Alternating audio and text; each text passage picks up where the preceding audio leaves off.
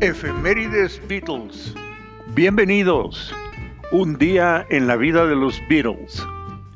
Sitio de efemérides para seguir las actividades día a día de la banda más exitosa de la historia musical. Documentada y comentada por su amigo Jorge Bolio Telles. Febrero 17, 1961. Los Beatles tocan en St. John's Hall, en Snaffle Avenue, Brock, Liverpool, bajo la promoción de Mona Best, por un salario de 20 libras, inusualmente alto. En el elenco alternan con Gene Day and the Django Beats.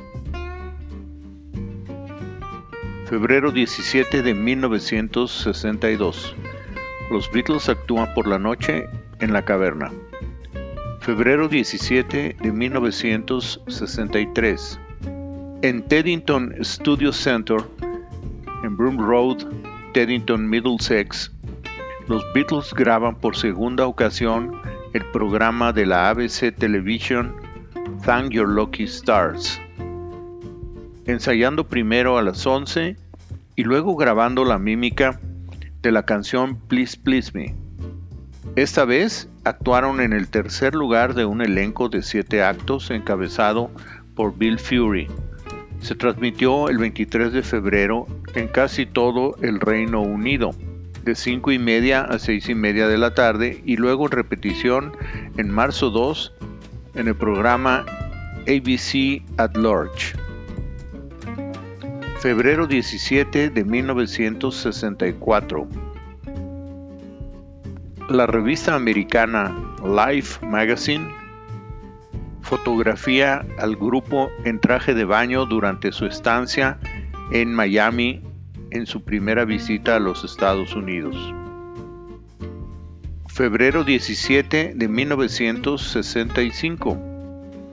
En el estudio 2 de los estudios EMI de Londres, de 2 de la tarde a 7 de la noche, el tercer día de grabación del álbum Help. En esta ocasión, con la rola The Night Before, tomas 1 a 2 y de 7 de la tarde a 11 de la noche You Like Me Too Much, tomas 1 a 8, incluida en el lado no perteneciente a la banda sonora de la película. Ambas rolas de George Harrison, con John tocando el piano eléctrico, George Martin y Paul tocando el gran piano Steinway en You Like Me Too Much, bajo la producción del mismo Martin, Norman Smith y el operador Ken Scott. Febrero 17 de 1966. En el New Arts Theatre se presenta la lectura de la obra Smashing Day por Alan Platter, dirigida por Brian Epstein, con la asistencia de Johnny Ringo y sus respectivas esposas febrero 17 de 1967. Lanzamiento del sencillo Strawberry Fields Forever y Penny Lane en el disco Parlophone R5570. Es el tercer sencillo Beatle que presenta dos lados A.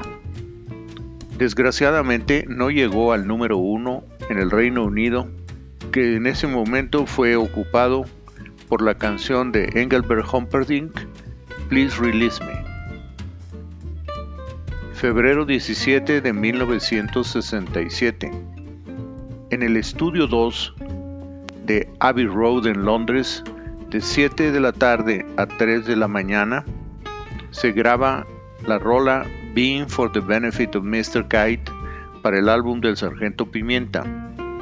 Tomas 1 a 7 y luego la reducción de la cinta de la toma 7 en tomas 8 y 9, finalizando con una sobreimposición sobre la toma 9 con George Martin tocando el armonio, Ringo en la batería, Paul al bajo, George en el pandero y John haciendo las voces. Bajo la producción de George Martin, Jeff Emerick y Richard Lush febrero 17 de 1967.